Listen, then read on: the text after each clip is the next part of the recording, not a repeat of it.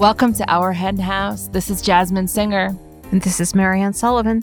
Thank you so much for joining us this week. Marianne has a truly epic interview this week, and I am completely jealous because Olympia Auset is a woman with a plan and a woman after my own heart.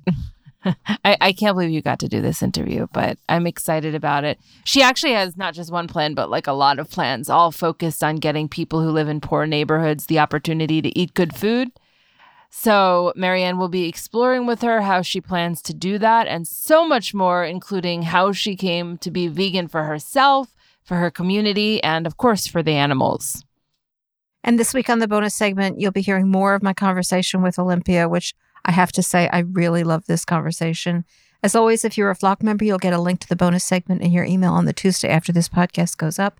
You can always find it on the Flock Facebook group. If, like me, you have emails like coming out of your ears and you can't keep track of them, don't worry. We got you covered. It's on the Flock Facebook group. And if you're not a member of the Flock and you can afford it, you can join for $10 a month at ourhenhouse.org/donate. Also, we're doing our Flock Friday Zoom calls at 4 p.m. Eastern on Fridays, which is an extra COVID time feature for us. Sometimes it's just the Flock, and sometimes we feature special guests. Recently, we welcomed vegan investment advisor Brenda Morris. So if you're a member of the Flock, check out the Flock Facebook group for updates or write to us at info@ourhenhouse.org. When you just said, we've got you covered, I thought of that video we made, which was like, New York City vegan weekend on a budget. Yeah. Remember that? That was a great video. Yeah, that was. And unfortunately, I think that a lot of the places are not around anymore because it was like over a decade ago. I mean, that's not a reflection on veganism. It's more a reflection of how tough the restaurant biz is. Yeah, but yeah, it was a lot of fun making that. I just remember saying, we've got you covered. And then, yeah, like, you're totally right. Every time I hear that turn of phrase, I think of that video and how we shot it in like one 13-hour day. And I brought... We pretended we were on different days. And I brought like costume clothes. Changes. Yeah, That's right. That was awesome. Oh, no, I want to watch it. Yeah, people can watch it, right? Google like it's available somewhere. New York City vegan weekend on a budget. It is a fun video. Right. Yeah. So this morning I woke up and per usual, like with one eyeball open, I read New York Times, which is what I... Well, I woke up this morning. You were on my mind. Sorry. What was that? What song was that? You were on... I started it in the wrong key. I started it way up here. You always do that. And now that's too high. You always do and that. And the low is too low. Well, I woke up this morning. You were on my mind. Yes, you were on my mind. It's an old Peter, Paul and Mary song. Wow. That came from a file folder somewhere in the back of your head. Old. So anyway, it's true. I'm old. This morning when I was reading the New York Times, I came across this article that I was super intrigued about. And it's a review. It's called The Ugly and Glorious Truth About American Supermarkets. And it's about a book called The Secret Life of Groceries by Benjamin Lohr. And I was like, ooh, I just wanted to know what this could be about. And in the teaser, it talked about how he even went as one of the things he did to explore the sort of dark underbelly behind all of the aspects of grocery stores. He went undercover into factory farms with some animal activists. So I was like, oh, where's this going to land? Of course he'll go vegan, because this is a book that basically explores every aspect of things that we buy at the grocery store, from like the ordinary to the posh, and the ethics of it. And it gets into kind of Trader Joe's culture and things like that. Anyway, so I'm reading it. And I, was like, it sounds okay. I didn't like the part about fishing because he's certainly not vegan. I learned at that point in the article. Then I get to the end. But he was talking very harshly about the modern day slavery in the fishing industry. Right. He talked about the exploitation of truckers, how they used to make good money and they just don't anymore. Yeah. How people in supermarkets have really hard jobs because they're expected kind of to be on call all the time. Their schedules keep changing according to the needs of the supermarket. So it's really hard for them to get second jobs, all this stuff. Yeah. So I'm going to just read the last three paragraphs of this review in the New York Times. I'm not sure it's a review. I think it's just an article about the book. Okay. He felt overwhelmed, but also awed when he sneaked into a windowless, warehouse-sized industrial egg farm in California and saw thousands of chickens stacked in cages. I walked away thinking, this is exactly the misery I expected, he said, but it also wasn't a hellscape. More than anything, it seemed like an apt metaphor for the agricultural-industrial complex that keeps our supermarket aisles stocked with an endless array of grocery options at the lowest possible prices. I thought, this is what it looks like to feed 7 billion people, Mr. Lohr said. The human project has reached an absurd level, and our food supply reflects that absurdity. He added, I had eggs the next morning. And the piece ends. How many things are wrong with this? Every fucking thing. By the way, I just want to give a shout out to the person who wrote this, which is Alex Williams, just because, you know, he wrote it and we're talking about it. So. No, you should do that. Yeah. So everything is wrong with this. Like, I really... Though I hate Alex Williams, too. Well, okay. I mean, we don't know what his take is totally, except I did wonder what Alex Williams was thinking about that last line. I had eggs the next morning. Like, was he like kind of tongue in cheek about her, or was he smiling when he wrote it? Because like, it's funny to exploit animals. No, he was not making fun of the writer. That's for sure. He was not revealing this guy's hypocrisy. Absolutely not. That's ridiculous. Right. He was letting himself and his readers off the hook by saying, this guy knows it all, and he knows it's bad, but still, you can eat eggs, just like he does. Right, and so many things to unpack here. Like, the author was at this factory farm with animal activists, you know, people who give a fuck. Like, they actually care. They were actually trying to do something good. And, you know, I just want to zero in on the line. Yeah, we actually don't know who he was with exactly, but it does indicate he was with animal activists. Right. I mean, I guess it would be useful to read the book to make sure whether this is a fair depiction, but I ain't reading this book. No. But he said... No way. So let's talk about the part where he says it's miserable, but not a hellscape. Now, exactly what the fuck does that mean? Like, it's miserable, but not a hell. Where does, do I have it like in my mind? What is the line drawn between what is miserable and what is a hell? What does that mean? Well, I think that what he meant. Okay, so I think that what he meant was what he went on to say about the absurdity of overpopulation and how this is what it looks like. It's absurd because it's absurd that we're overpopulated to this degree.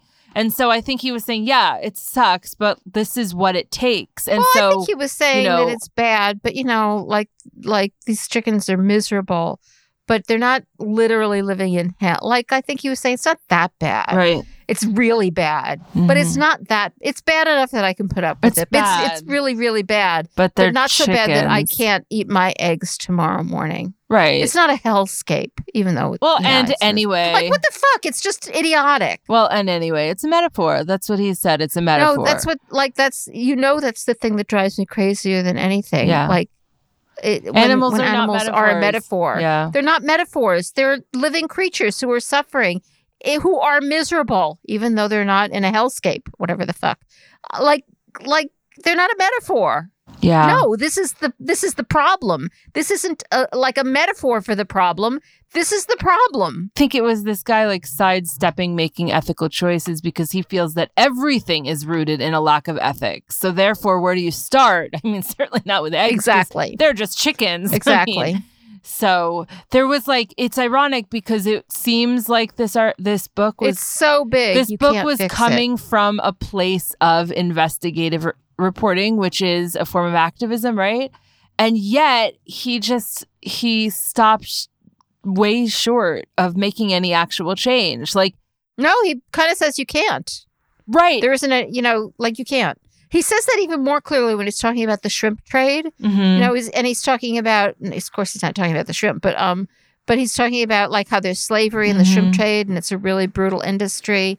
And it says he interviewed immigrants from Burma who had been former prisoners on these fishing boats. But then he says, this is a literal quote, but there's not much that Americans can do as consumers to improve working conditions abroad. A boycott sounds compelling, but because of the volume and complexity of the supply chain, it's overly simplistic. Right. There are so many good actors caught up with the bad. Like, bullshit. Like, don't buy this stuff.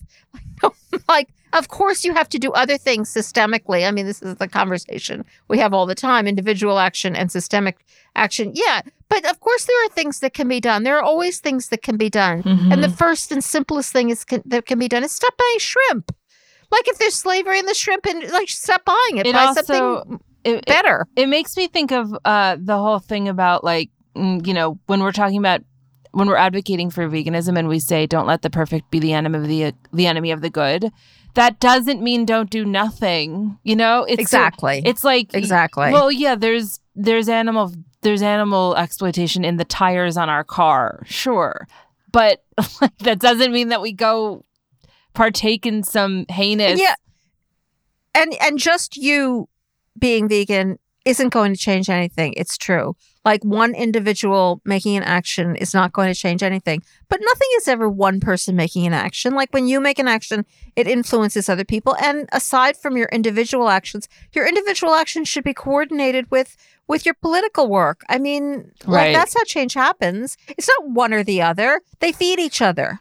He wrote another book as well about like, you know, yoga class and just kind of the bullshit of a lot of the Americanized take on and particularly hot yoga. Hot yoga, right. And I just think he sees these chickens in the same way as he sees those like yoga class attendees, which of course you can't say that because the chickens don't have a choice, whereas the people who go to Bikram yoga are forcibly doing that to themselves for some reason. But he just sees them all as groups of individuals who are part of an eye-roll worthy system. You know, as opposed, and he thinks he's so cool. There's the little picture of him with his scruffy beard in Brooklyn, like juggling apples. Like he thinks he's so cool. He thinks he's such a lefty. He thinks he's identified all the problems, but he doesn't actually think that anybody should do anything about them because it's all too big and too complicated. And like, yeah, let's just all give up. Great. And let's just buy eggs and have them for breakfast because, what are you going to do? So you get to feel good about, you know, about everything you're doing. Like you get to feel like you're a big liberal and you know what the ethics are, but you know, you don't actually have to do anything about it. Right.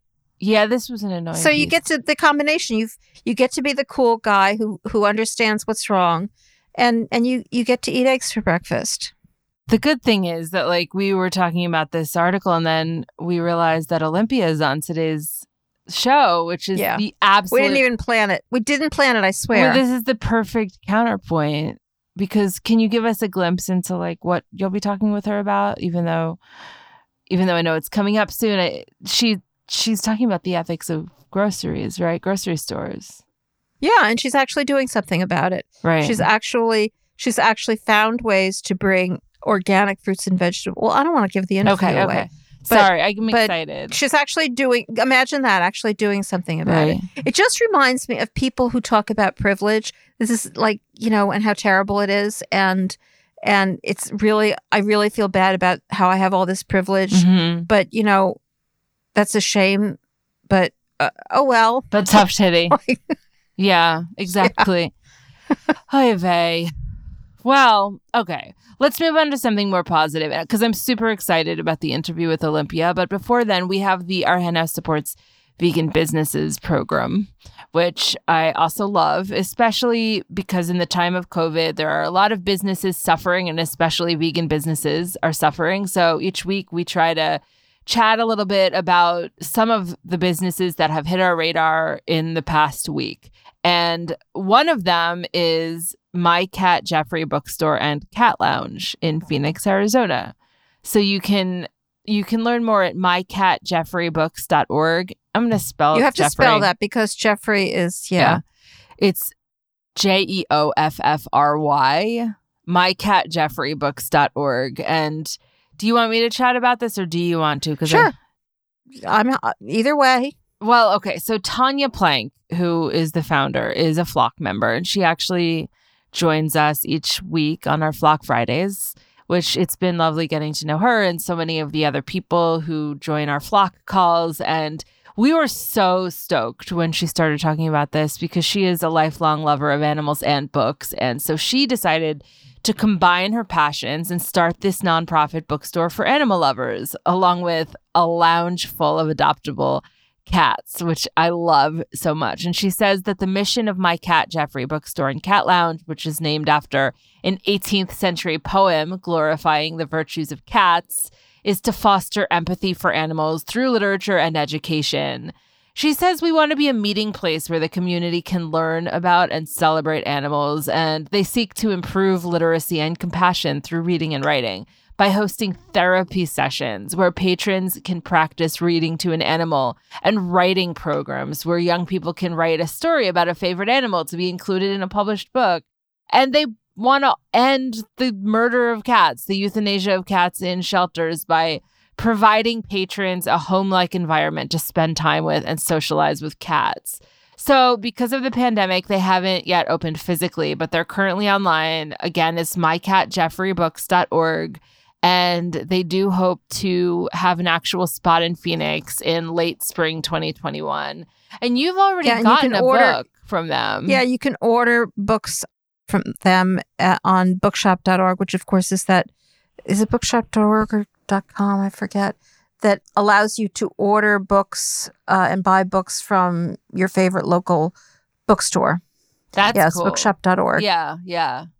I love it. So, and you know, she's vegan. So there's a ton of vegan books right there on the homepage. Oh yeah, loads of animal-themed books. Not just cats. Not just mostly cats. Like cats have the forefront position, but there are many, many other animals. I did notice that Tanya carries my first book, Always Too Much, Never Enough. So I appreciate that. And if someone, this is a total shameless plug, but if you want to read it, get it through this place. Get it through My Cat Jeffrey Bookstore and Cat Lounge.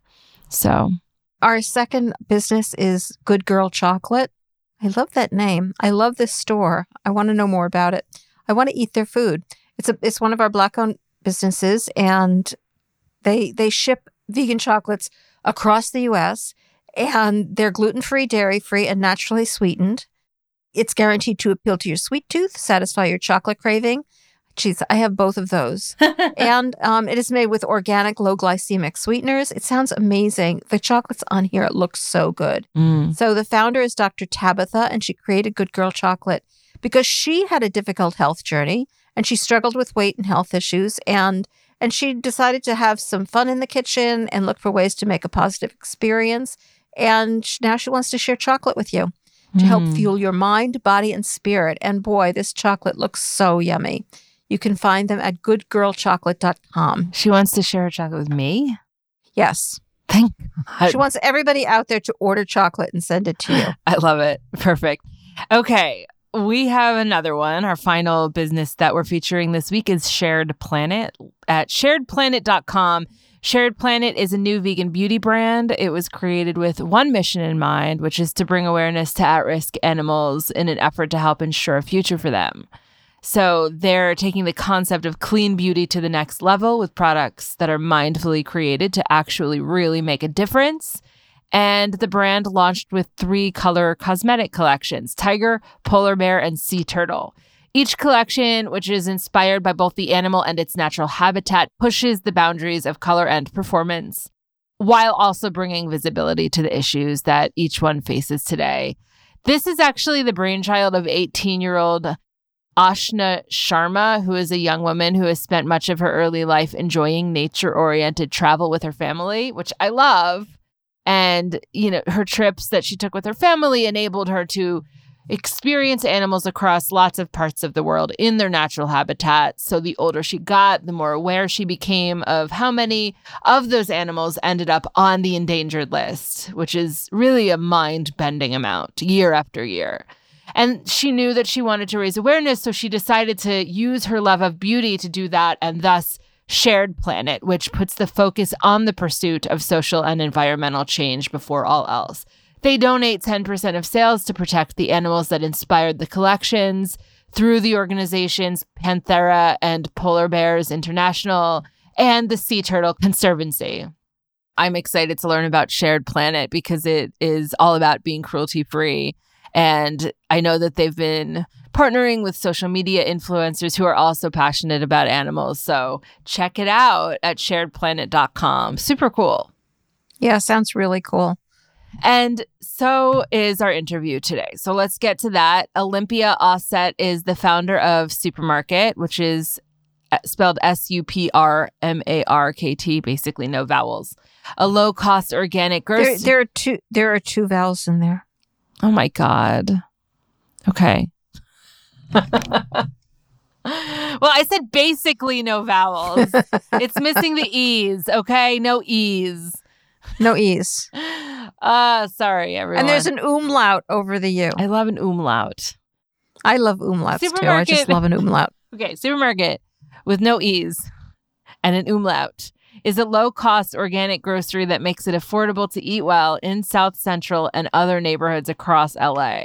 Since its founding in 2016, Supermarket has distributed organic produce through its pop-up markets and weekly delivery service. Olympia also currently serves on the board of directors for Co-Opportunity and on the production team for the Shine Movement. You're going to hear Marianne's interview with Olympia Auset right after this. Our Henhouse has a family of podcasts.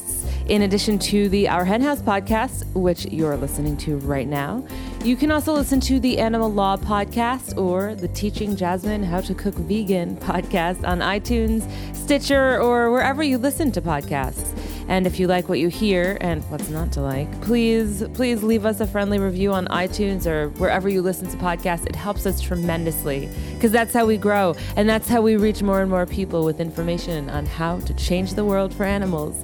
Thanks for listening.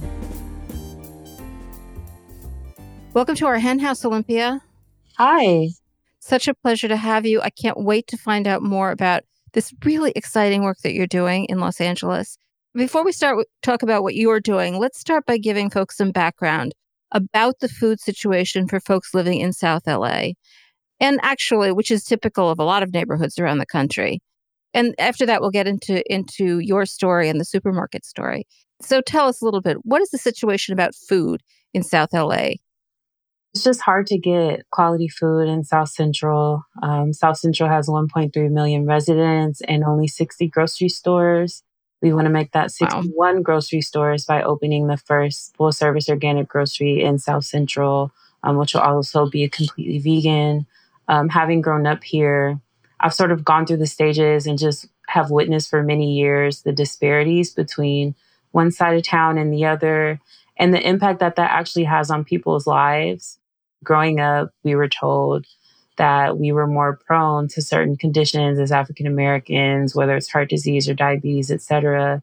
And having been vegan for 11 years, when I got home from college, I started to understand why so many people were passing away at 40 or 50 years old from these preventable diseases. There just wasn't much food around. It is important to figure out the causes of these things. And I think that's become so much more powerful right now when we're seeing the coronavirus have such a huge impact on the Black community. And, you know, sometimes reports on it just act as if that's just one of those things, you know, this like lactose intolerance. Right. It affects this community and not that community. But there's a lot more going on there, isn't there?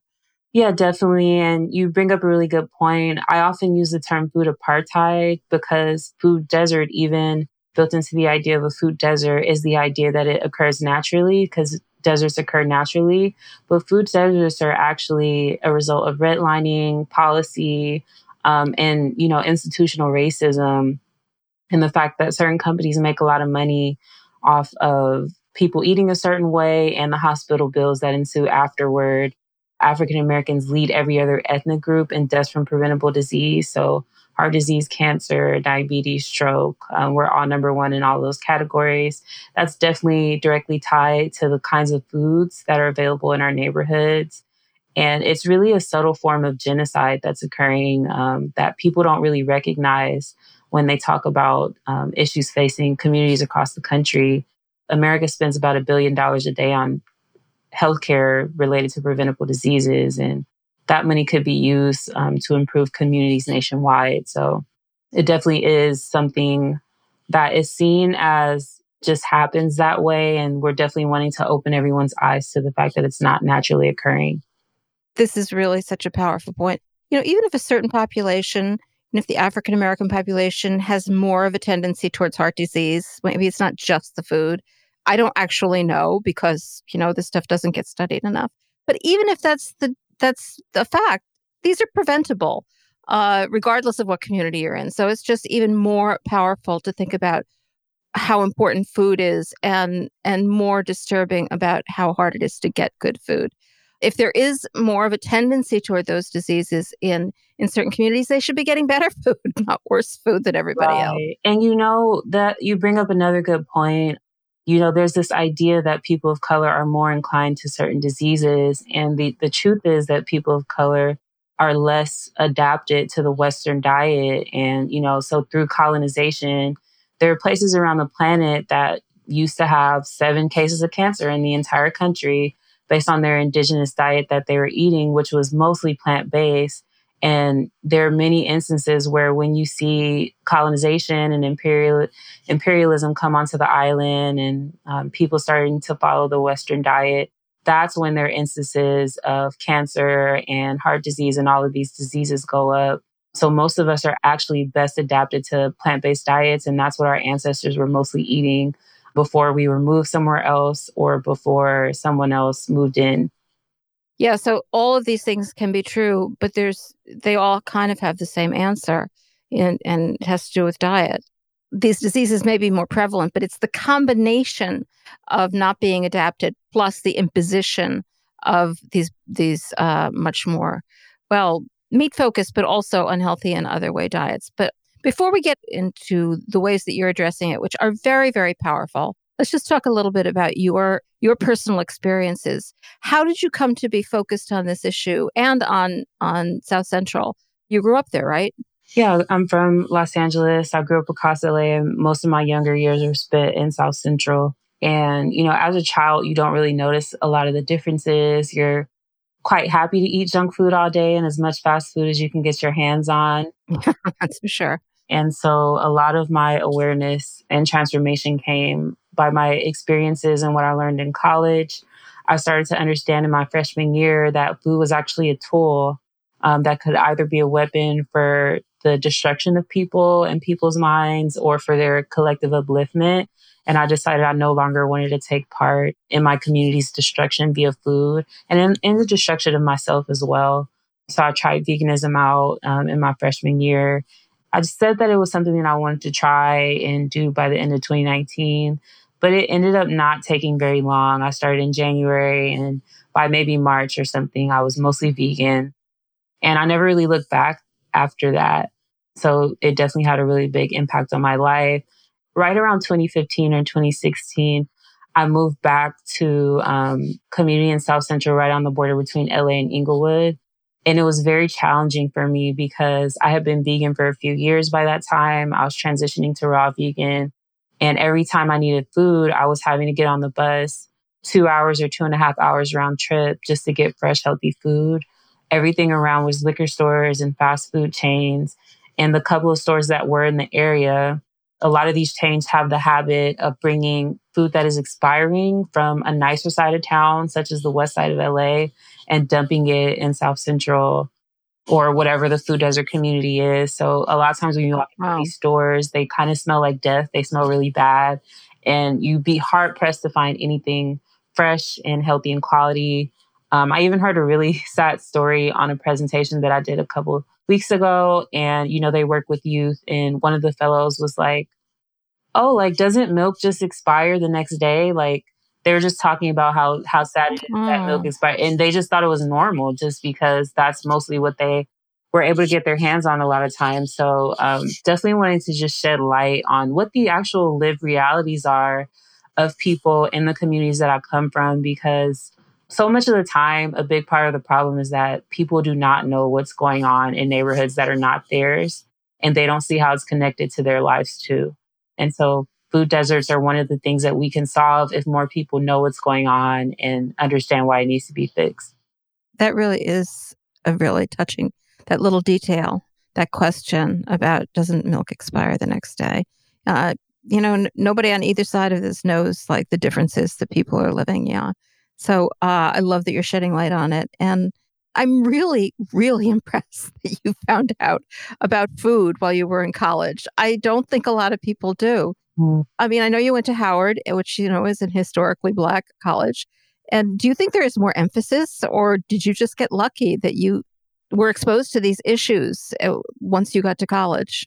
I feel extremely fortunate. I thank my lucky stars every day for the information that I was able to come across at a really young age. I'm very grateful. It actually wasn't through the classroom that I learned the things that I learned when I was in college, just about the way the world works and sort of the things they never teach you in school. It was through these sessions called Power Study Groups, which were sort of like an independent club that would meet once a week. We would put our own minds together to figure out answers to certain questions that we had. So it wasn't like someone was lecturing us. We had to figure things out on our own. And that was really powerful for me because experience is the best teacher. And, you know, you only learn so much by being told. Wow. I'm really grateful that I was able to learn the things I learned. Yeah, that is amazing. And I really hope that's happening in more colleges, because people really just don't know a lot about food. Yeah. You know, it and the fact that it was a historically Black college could, you know, have some impact on why you were exposed to these issues, because veganism truly is exploding in the African-American community. I mean, much, much more than I think any other ethnic group. Can you tell us about the causes? And do you see this in your real life? I mean, of course, your real life is involved around food, but do you think it's having an impact on the way people are, or a lot of people are eating, even if they're not actually going vegan? There's a few things tied into that. So yes, I did go to an HBCU, and there's a history there of struggle and triumph and consciousness and things like that, that is sort of woven through the ages of my particular school, whether you want to start with like Zora Neale Hurston or just any of the really incredible freedom fighters that went to that school. So that is a part of the fabric of the school that I went to. But then when we start to talk about veganism, there is a history of veganism in the African-American community, whether you're talking about the fact that many people try to have gardens, even if they were on the plantation, because they were only being given scraps. And then, you know, after enslavement, a lot of people in my community didn't eat a lot of meat just for the simple fact that it was expensive to eat a lot of meat. And a lot of our traditions were passed down from Africa of eating a mostly plant-based diet and using certain greens, et cetera. And so a lot of the issues that we started to face started to come after we moved to the city through white flight and urbanization and things like that. Our diet changed drastically. Our diet was obviously changed via enslavement, which gave us a lot of problems with pork, et cetera. But a lot of this just sort of the epidemic that we face now came through, you know, sort of the urban development or, you know, just people moving away from farms. I always try to remind people or just let people know that we have people in our community like Dr. Sebi and Aris Latham, et cetera, that have been vegan for decades. And there are people in New York and in Harlem, you know, whose grandparents were vegan, et cetera. So there is a history of veganism in our community, whether it's in the Rasta community or in the African-American community, that a lot of people see veganism as a mainstream sort of white thing, but there definitely are Black vegans that have been here for decades. And it's important for everyone to recognize that on both sides. As far as the current explosion and what is happening, I would credit a lot of it to information. Previously, people were able to get away with these myths. You know, the medical establishment, food establishment was able to have everyone convinced, like, hey, all this stuff is genetic. There's nothing you can do about it. If you get diabetes, you're going to be sticking yourself with insulin for the rest of your life. If you get heart disease, your only option is surgery, et cetera. And so there's just a lot of lies, frankly, that have been told about health. And so I think veganism taking off in our community just has to do with we suffer the most from these conditions. And we're finally getting to the point where information is available that these conditions are reversible through diet, especially diabetes. Diabetes is something that it really upset me to find out was reversible, because I know so many people that have passed away from it, been affected by it. And this entire time, I'm seeing with my own eyes people that have reversed this within a month through diet, and their bodies are producing insulin. So it's a combination of the fact that the information is out there. And then additionally, you know, the manufacturing and the kinds of foods are catching up to what people actually eat. I think in the past, vegan food was very bland. And a lot of times, sort of like popular veganism is not culturally relevant, whether you're Indian, Mexican, whether you're Black, etc. There needs to be more information and experiences out there about how do you make your own cultural foods plant-based. And the more that continues to increase, the more we're going to see more vegans of color, and the more affordable veganism becomes, the more you'll see vegans of color. Do you see also, as more people go vegan, or at least become open to these issues, that there's also interest and excitement about the... Like there's almost a rebellious spirit to what you're talking about, saying we're not going to do this the way it's been fed to us, literally fed to us anymore. And do you see also any kind of awakening around the other issues in veganism, the environmental issues and the animal rights issues? And did that happen for you as well? So for me personally, I can definitely speak to my personal experience of going vegan based on health reasons. And then, as the years kind of went by, I really believe in consciousness and spirituality. I think a lot of the awakenings that we're seeing on the planet have to do with the collective consciousness reaching a certain level. And for me personally, I believe that if you take one step, the universe will take the other two steps for you. Like once you start on the path, we're all going to the same place, whether we start up as an environmental vegan, a compassionate vegan, or a health-based vegan. And so that's what happened to me is like, I became more aware of, I don't want to say humanness, but just the feelings of animals. As I went along, I remember going to a meditation retreat and coming home. I think it was like 2013 or 2014. And, while you're there, it's only vegetarian food prepared. You can make it vegan based on what you eat. You're not allowed to kill anything for 10 days. Like that's one of the precepts that you have to agree to before you get there. And I remember coming home after that, and there was like a spider in the tub. And whereas I might have killed the spider previously, I could almost hear the spider. Like I was that sensitive, and I could like feel the fear that the spider had. And the spider didn't want to be squished, From that point on, like I was compassionate towards animals. And I could actually, I think it's a sensitivity issue. We're very desensitized in the society. Most of us are not on the farm, around plants, or around animals. And so we have no clue whether animals have feelings or not, or have intelligence or not. And so once you start to grow your own food and just get back in touch with yourself and who you really are, and you're eating better, I think it's naturally occurring that people start to care more about animals. What I will say is that for our community in particular, the most pressing issue is our health, because we are literally dying from the foods that we're eating. So I do think it is impractical to expect people to care about environmentalism first or compassion towards animals first when we're already facing so much. So I think it's important to really support people wherever they are in their starting place and just help them, like support them in what they need to do. And then along the line, the rest will do work for itself, is how I believe things work. I totally agree. I this isn't the most elegant way of putting it, but sometimes I like to say like it's just a matter of people getting the meat out of their ears. Like so that they can hear what's actually going on, because it's hard to start thinking about what farm animals are going through when you're still eating them. Like that's not the moment. You just can't. You're just blocked from having those thoughts. But once you stop eating them, you can think about them in whole new ways and pay attention to what's going on. So I love the way you put it. You have to learn to take care of yourself as well. So you have to start caring about yourself and what you are going through, and have compassion towards your own condition before you learn to have compassion for other beings. Most people, like some people have the ability to be in a really messed up situation and have compassion for other people. But most people, when you're dealing with homelessness, poverty, violence, etc., when you have these lived realities, the prison industrial complex, you're less likely to care first for another being when you're going through so much on your own. So you have to really start to care for yourself and be able to start to lift yourself out of some of the things that you're going through in order to care about what other people are going through. Yeah, absolutely. I totally agree.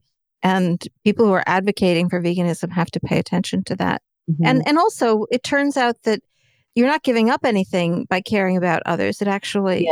makes your life better, but you can't see that in the beginning. Yeah. All right, we need to get to talking about what you're doing, because I really like talking about what you're thinking, but you're not just thinking about things, you're doing stuff. So tell us what Supermarket is, and first spell it, and then tell us what it is. So Supermarket is spelled SUPRMARKT. We're a low-cost organic grocery that makes it affordable for people to eat well in food deserts. We started by providing just weekly pop-ups with organic produce, accepting EBT, and we've grown to become a delivery service, pickup and delivery service that serves, delivers across Los Angeles and just helps people eat affordably in places where it's really hard to do. We also have a nonprofit foundation now that is focused on creating experiences that help people go vegan, whether it's the first vegan festival in South Central that we did last year, or whether it's supporting people with 10-day juice cleanses that help them reverse serious conditions. So those are just some quick details about what we do. I assume that the coronavirus quickened this up, that you're not doing the pop-up model anymore, but that you're doing deliveries. Is that working better for you? Are you expanding? Well, yeah, actually, we stopped doing the pop-ups. We already were doing pickup and deliveries on a smaller scale, but with the start of the virus, we completely shut down our pop-ups and only do pickup and deliveries now, and it is more streamlined. We can focus on just building people's bags, and it makes more sense for us. And we probably won't do any more pop-ups until we actually get our physical. Well, we won't need pop-ups once we have our physical location, unless we're doing events and things like that. But our energy right now is just focused on doing everything we need to do to actually open a store. Is this just produce, or is it a wide variety of different kinds of vegan foods? So currently it's produce and bulk goods. So we have fruits, vegetables, nuts, and dates for the most part currently. Mm-hmm. At the actual store will be various kinds of vegan foods, prepared foods, cosmetics, sustainable goods, etc., all of which will be subsidized so that it can be at an affordable price for the community that we serve. Wow, that's amazing. And how do you source your produce? And how do you keep it, you're doing mostly organic or all organic, I'm not sure. And that stuff can be pretty expensive. How do you source it and keep the prices down? All of our produce is organic. We work with organic wholesalers as well as local farmers who pick the food and bring it to us the day after. So that's where we get most of our produce. And as far as the pricing, we are powered by a volunteer team, so that helps with our overhead and things like that. And where needed, we subsidize the cost of the food through the nonprofit. But to keep it really simple, the way that we don't charge a lot for what we provide is we just don't charge a lot. I don't charge anything more than I would want to pay at a grocery store or be able to pay at a grocery store. I don't know where you live, but there's instances where you'll go in a store and it's $3 or $4 for one avocado. I would never want anybody to pay $2 for an avocado at Supermarket. So if it's expensive at that time, we just provide something else until the price goes back down, and we get food that's available and, in season and affordable where possible. That's how we keep the prices low. And I think it's important to note that that was always our intention from the beginning when we started. And when you start a business with an intention, it's easier to integrate it into your operations long-term than when you get the idea midway. That's a really interesting way of thinking about it, that if something, well, of course, I live in upstate New York, so avocados are probably a lot cheaper in California anyway. But the idea of, just not buying something right now if it's too expensive, so that you can supply people with a lot of food. And there are so many kinds of produce that are not expensive, even if it's organic. I mean, there's lots of fruits and vegetables, particularly vegetables, that if you're focused on it and focused on doing that buying with an eye towards people not being able to afford just anything, you really can feed people very well on not that much money. I have a statistic here from an article as of October 2019 that you've transported more than 30,000 pounds of organic fruits and vegetables. We're up to 70 now. Yeah, I was going to say, it must be bigger than that. That's a hell of a lot of fruits and vegetables. And you do it with a fairly small staff. Is that right? Right. Or I imagine your staff is expanding as you go. I hope that it does. That's what we need right now. Tell us about the store, because this would be a hugely exciting development.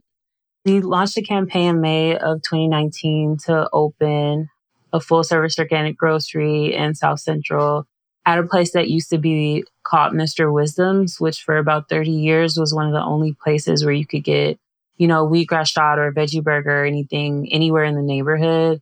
And we were devastated to find out that it closed at the same time that we were devastated to learn of Nipsey Hussle's passing. We were definitely directly impacted by the situation. And we really felt that it was time to continue his legacy of commitment to community and not just think about opening a store, but actually going about the steps to do what we need to do it. So we launched an Indiegogo. We had really awesome people back our campaign.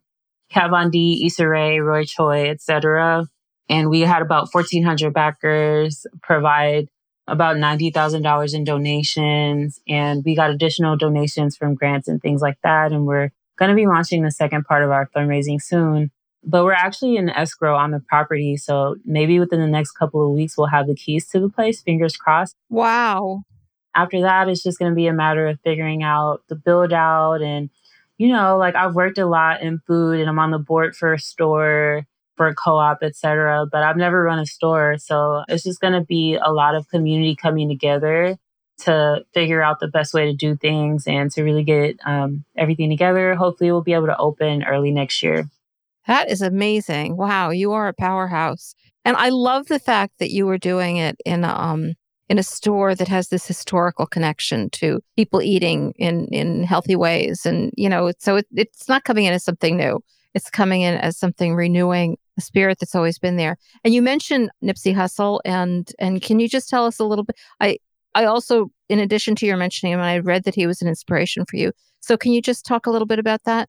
Yeah, so I'm sure the audience will do their own research, but to make a long story short, Nipsey Hussle was 33 when he was murdered.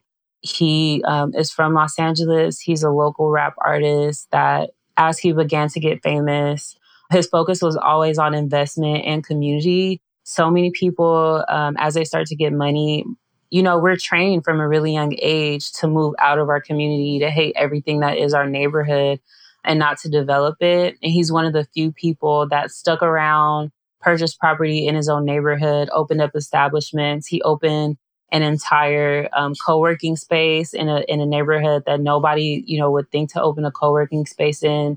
I just want to bring attention to the fact that a food desert is not just a food desert. It's a design desert. It's an enterprise desert. There's so many things that living in South Central just means you don't have around. And it really affects people as they're growing up, as they're setting their intentions for life. There's a drought of creativity that happens. And it doesn't mean that people are not creative. People are really creative. But there's just not the resources available to make your dreams come true in the same way that there are in other parts of the city. And that goes for communities across this country. And it's really a shame in Los Angeles because just like most of the food produce in this country comes from California, yet there are food deserts in LA and California, which doesn't make sense. It's the same thing as far as creativity, resources, money. You know, all of Los Angeles should be able to be prosperous. All of Los Angeles should be able to eat well. All of Los Angeles should be able to fulfill their talents. We shouldn't all have to go to Hollywood and Beverly Hills, et cetera, you know, just to be able to live like a normal human being, if that makes any sense. So, oh, it makes total sense.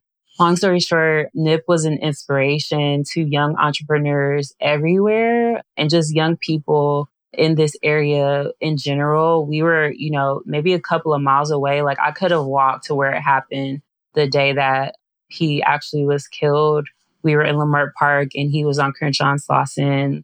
It was just devastating. It felt like a personal slap in the face because I feel like I believe he was assassinated and I feel that what was in him they were wanting to kill in other people. There's a lot of gentrification happening in Los Angeles. There's a lot of politics that are happening in South Central around what's going to be developed, what buildings are going to be built, et cetera, property values. And he was an example of how to take ownership over your own neighborhood and not be a victim of the circumstances. And so it was very devastating. And I pretty much committed at that point that, you know, with him passing, there need to be 100 more Nipsey kind of figures that spring up in his place. Well, I love the way you've taken a tragedy and turned it into an inspiration. That's such an important thing to be able to do. I mean, especially at this moment when tragedy just seems to be permeating all of our lives. But talking a little bit about the food, one of the things that is also difficult about living in places like South Central is cooking. You can give people good food, but they have to know how to prepare it. As you said, a lot of this culture has lost touch with these foods. Well, one of the things you lose touch with is being a good cook. And, that can be lost in a generation. Do you think that's a big impediment to people? Buying a bunch of vegetables can be very intimidating to people who have not been cooking all their lives. That's a really great point. There are definitely people that still cook, but they've been cooking differently. But honestly, with the way things have gone with the food industrial complex and, there's families that really live on a lot of fast food or sort of frozen prepackaged foods from the stores that are in their area. There are habits that have to be removed that are generational habits at this point.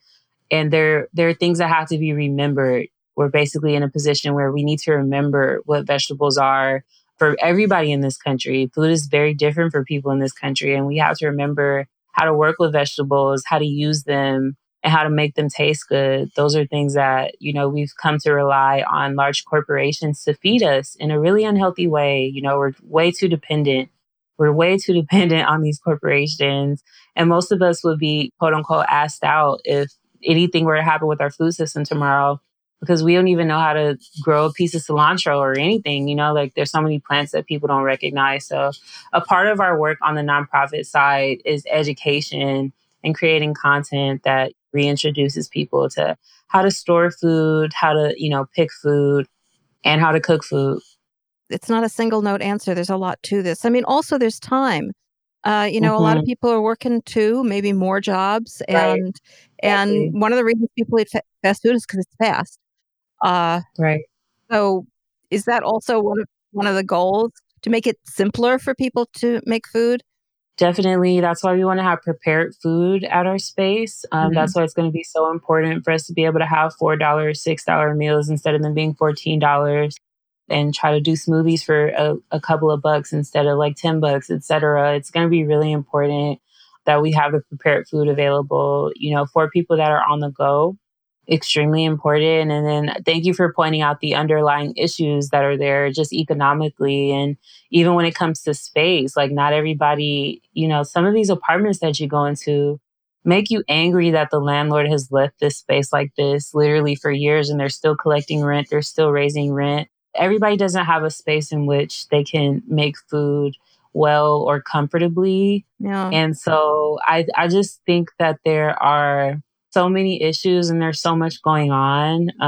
And we're just, especially this year, we're just starting to collectively peel back the layers, and, more of the public is starting to see what the actual issue is. And the truth is we have a lot of work to do, and the job of Supermarket and Superseed is just to do our part in that process and do as much as we can for people. And, having been through a lot of these experiences myself, having lived in a lot of these places, I have the benefit of knowing what it was I needed when I was in that place, or what I wish someone would do, or how I wish someone would help. And so all that I'm doing through Supermarket and Superseed is just trying to give people a leg up in a way that I know would have helped me. So, whether that's like coming and providing kitchen transformation kits, that's one of the programs we're going to have when we open. Cool. So that, hey, tell me more about that. Yeah, if you don't have in your cabinets the spices that you need, or you have like a bunch of like really chemical laden things in your cabinets, you don't have mason jars, you don't have, certain knives, et cetera, like we will give people kits so that they can throw away some of the things that are not great for them and they can start fresh. When you're on a fixed budget, when you're low income and somebody's telling you like, hey, you have to get rid of this, get rid of that, get rid of that. If you're very committed and very determined, you can do it. You can budget over time. You can take 4 months to try to put $20 aside each month to shop towards a better future. But like you said, most people, like I don't have children. Like people have children, people have jobs. Like there's so many people that just can't get past that barrier. And our job is to take away some of the barriers that exist towards eating healthier, living a better life. So we're just going to be doing more fun stuff like that. Like the things that I sort of experience needing help with, I'm just going to do my best to raise the money that's needed and work with brands to be able to help people in the ways I know I needed help. That is such a cool idea. I love that. And I love the how many dimensions there are to it. And I'll tell you, I can pick up a cookbook and, you know, I'm fine financially. And I open the front page. The first chapter is always like the kitchen equipment that you need. I never have it all. Like, oh my God, I can't buy all this stuff. Like everything. Right. So that is such a brilliant idea. The other idea that you're instituting, which you mentioned before, which I want to revisit because I didn't go into it, was the juicing. Mm-hmm. And you're not only doing juicing, but you're having juicing scholarships. Is that right? Right. So essentially with our seasonal juice cleanses, what we're doing is getting together, you know, up to 20 people in a group and providing a 10-day juice cleanse. And if they needed scholarships, either for the produce or for an actual juicer, if they need a juicer donated to them or for them to use, we would provide both of those things. And we've actually had at least 2 people reverse serious conditions, like chronic conditions, after doing the 10-day juice cleanse, or use it as a stepping stone for them to change their life around. And so we're really inspired and proud of what we've seen. And it really just goes to show, you know, there's been, for such a long time, there's been this stereotype like, oh, people in these areas eat like this because they don't care, or because they want to eat like this. There are so many people who want to change. And as soon as they know that there's different options, they want to switch to those different options. But it's just, like we mentioned, so challenging to do so in these areas. So we just provide support, you know, for people to be able to do what they should already be able to do, that $1 billion a day. You know, the money that this government is spending on so many things, it could really be helping people. And so we just do our best with what we have to help each other out. That's another really big point, is that it's about people helping each other. If somebody has a juicer at home that they're not using, or a blender at home that they're not using, you can share that with somebody that might not have the ability to purchase it at that time. Or, you know, for some of these companies, they might have just extra blenders just sitting there, that it could be really helping people that are very motivated to change their health. And so it's really about everyone doing what they can do one-on-one. And that's kind of like the spirit that we started with. We're obviously getting into more sort of like institutional, helping in on a more institutional level now as we grow. But even if you're not establishing something like we have established, everyone can show their friends and family documentaries. Everyone can make a slight change in their diet. Everyone helps somebody else make a change in their diet. You know, you can go to the grocery store and get like $10, $20 gift cards. And, you know, I've literally done this before. There's a video. I was challenged to do something good with like $400. And, you know, I literally got like Trader Joe's gift cards and went to the McDonald's drive-thru and like gave it out to people. There's ways that humans can help each other, and we just have to remember and be creative enough, and also not be too weighed down by our own stress. You know, that's another really big problem, is especially in this country, everybody is so stressed, so busy. Nobody, you know, really has a break. There's a lot of people who are sort of living under just constant pressure. So it's hard. It's definitely hard. But, you know, we're just doing what we can to lighten everyone's load and remind people of how they can help each other. Oh, God, I love all of that. It's very inspiring, Olympia. You're a very inspiring woman. I really hope this message not only improves the lives of people in South Central, but I hope this spreads across the country, because there are so many neighborhoods and so many places that could just benefit so much by this message. I love all of the different pieces of it. Thank you so much for joining us today on Our Hen House to tell people about it. I think they're going to want to know more about it. Just list for us the places where people can find you and to support you. Thank you. Thanks so much for having me. So if you'd like to learn more about us, you can visit www.supermarket.la, so SUPRMARKT.LA. There you'll find links to articles that we've done, more about our background. And you can also check out our 1-for-1 program if you'd like to sponsor people in the community for them to have groceries. You can go to supermarket.la/14. You'll see the link once you get to the site. You can also go to supermarket.la/donate if you'd like to support us. And help us power some of the programs that we're putting on. If you want to follow us on social media, on Instagram, we're SUPR.MRKT.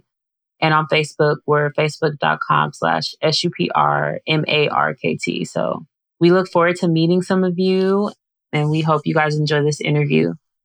Yeah, I'm sure people are going to love this interview. And I'm sure anybody who's in LA is going to want to, once we start going to stores again regularly, is going to want to be at the opening of yours. and to sign up for your deliveries. So there's so much going on. It's so exciting. Thanks for sharing it. Hi, everybody. This is Jasmine. And this is Marianne. And we have a very important announcement for you today, which is to please join the flock already. Yeah, I guess we've probably never mentioned that before, right? I don't think we have. No. Yeah, but it's like now is more important than ever to join it, because now is when we really need media that is speaking the truth about animals. And that is what our henhouse does. So by joining the flock, you are supporting media such as our henhouse to keep going. And we literally could not do it without your support. So for $10 a month or $100 a year, you will become part of this super special insider crew, the flock.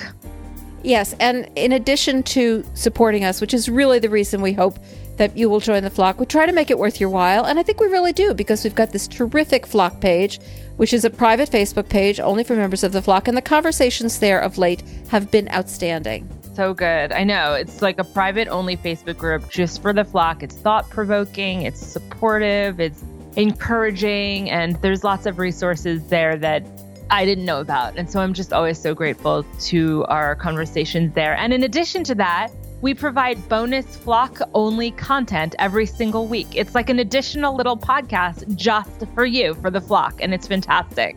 Yeah, actually, you know, it was a big decision to start doing that, because it was a lot of extra work right in the beginning. But now that we've got it going, I'm so glad we did, because I really love those little interviews. I think they're turning out great. They really are. They are sort of blowing my mind every week, week after week. So join the flock by going to ourhenhouse.org, clicking on donate, and for $10 a month or $100 a year, you will become a flock member, and we will also be offering you exclusive access to our undying love and affection. Thank you so much, everybody. Thanks if you're in the flock already, and thanks if you're about to be. Thank you. Anxieties are rising. Our first column is from Rick Berman, who is now doing a regular column on meetingplace.com. He is, of course, the executive director of the Center for Consumer Freedom, and not actually my favorite person, I would say. Not, to say the least. All right. Food companies mugged by reality on activist pledges. This piece is both very depressing and completely infuriating. As you may recall, over the past 10 years or so, one of the projects of many animal activist groups was getting restaurants and supermarkets to make pledges to buy, say, cage-free eggs or pork from pigs who are not entrapped in gestation crates. And so these retailers agreed to it, and they set the deadline really far out. And we all thought, is this really going to work? No.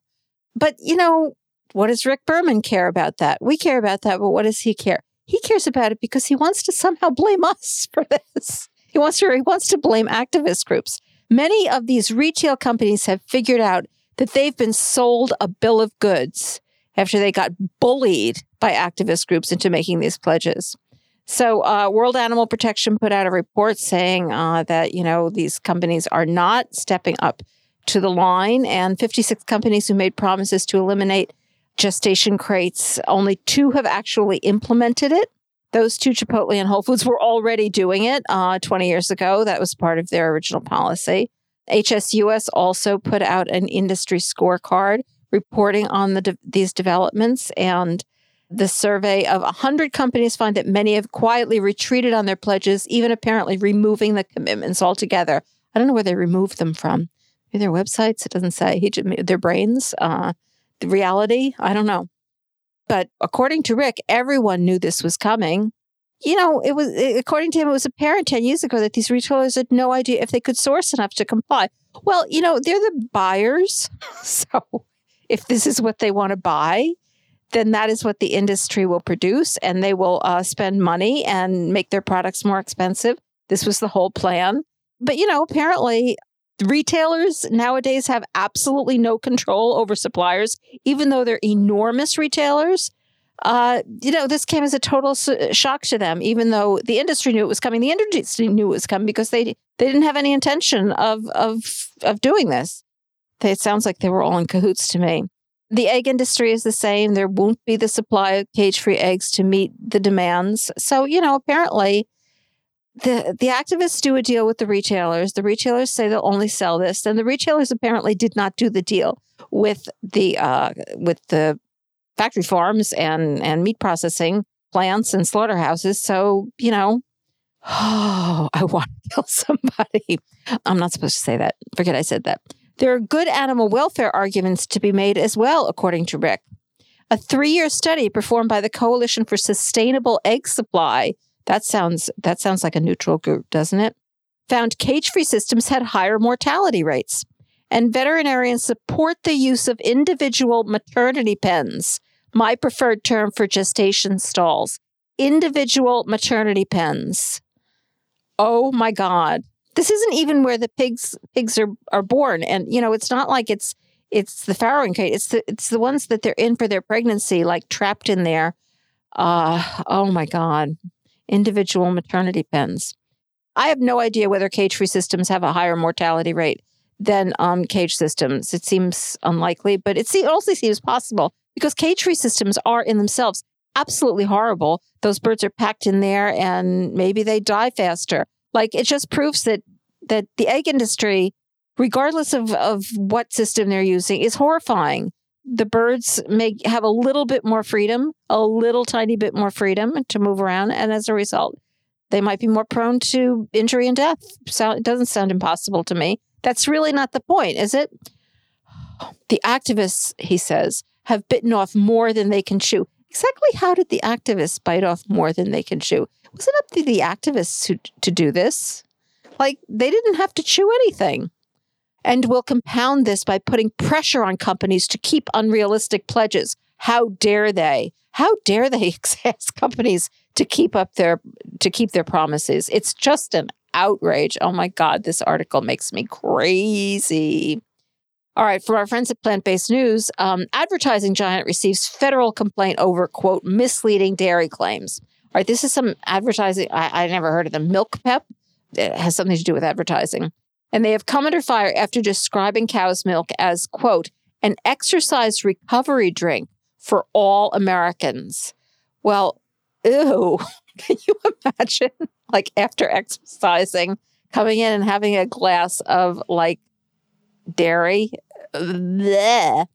Anyway, this was about a complaint that was filed by Switch for Good, and the complaint requests Milk Pep retract and correct its claim that drinking fat-free milk after exercise replenishes lost electrolytes and rehydrates better than a sports drink or water. Well, that seems to me like really, really unlikely. And aside from which, it doesn't account for the facts that the fat-free milk is bad for you in other ways because it's full of animal protein.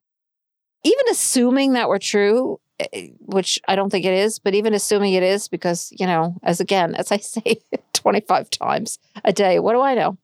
The study itself, this is the study that they're basing this on, was based on 7 healthy males of Irish extraction.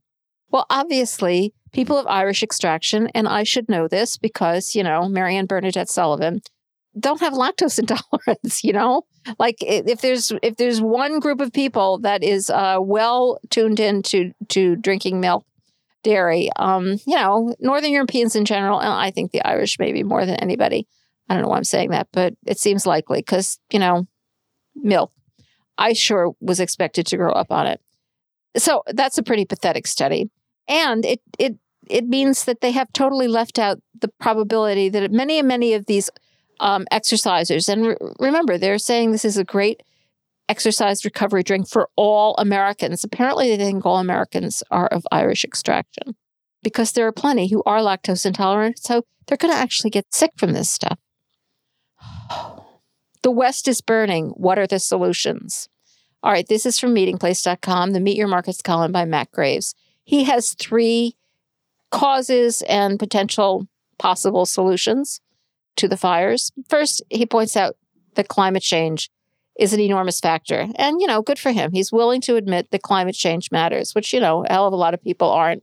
The scientific consensus is that human-caused climate change with the increased emissions of carbon dioxide and to a lesser extent methane has undoubtedly made our climate hotter and drier, enabling more fires which behave in extreme, unpredictable ways. Okay, let's put that aside for a second. His second solution is forest management. It doesn't have to do with the president's suggestion that we sweep the forest, but he does say we have to selectively remove trees to reduce fire risk. Well, I don't know. You know, what do I know? That's not my area. And finally, it's cattle grazing. Not to eliminate cattle grazing, because that's the problem. No, to institute cattle grazing in forests, on rangelands and grasslands, so they eat all the combustibles and leave a less flammable floor. Yep. Now, for one thing, the more cattle you have, the worse your climate change is going to get. So even if this works, you're actually causing the problem as you're fixing it. Also, he points out that his source for this information is Amanda Radke in Beef Daily. Reliable source? I'm not so sure. And he does point out there are other studies and advocates that caution on the use of cattle and or sheep grazing rangelands and even forests as a wildlife dampener. Yeah, I bet there are. No, the cattle industry is not the solution to the fires. All right, finally, this is just a tiny one. I'm not going to go through the whole story because it goes on and on and on and on. CAB names first ever Sustainability Award honoree. A CAB is, what is it? It's the Angus Beef Association, the Council of Angus Beef or something like that. They're awarding two of their companies Sustainability Award. And they have this big picture of a feedlot and guys on horses and all these cows. Well, good for them. I hope they're really proud of their Sustainability Award. And that's it for this week's Rising Anxieties. Well, that's it for this week's show. As always, if you like the podcast and you're able in these difficult times, you can support us by joining our flock at ourhenhouse.org/donate for $10 a month or $100 a year. Or you can make whatever donation you're comfortable with. Another great way to support us is to leave a fabulous review on Apple Podcasts or wherever you're listening to podcasts, or like us on Facebook. You could also leave us a review there or follow us on Twitter or Instagram at Our Hen House. If you shop on Amazon, you can use Amazon Smile using Our Hen House as your favorite charity. And of course, tell your friends about us. If you're one of our listeners who already supports us, thank you so much. And thank you to my co-host, Marianne Sullivan, and to Jen Riley for her work in producing this podcast, and to composer Michael Herron for the music. Thanks to Podcast Haven for their work editing this podcast, and to our production assistant, Jocelyn Martinez. We will be back next week with a brand new show, so don't forget to subscribe in Apple Podcasts or Spotify or wherever you listen to podcasts. If you're a Flock member, remember to check your email or the Flock Facebook group on Tuesday for your bonus content, and join us on Fridays for Flock Fridays, where we do some really cool Zooms that you'll want to join. Thank you so much for tuning in. I'm Jasmine Singer, and be safe out there. Social distance, stay home, wash your hands, and listen to podcasts.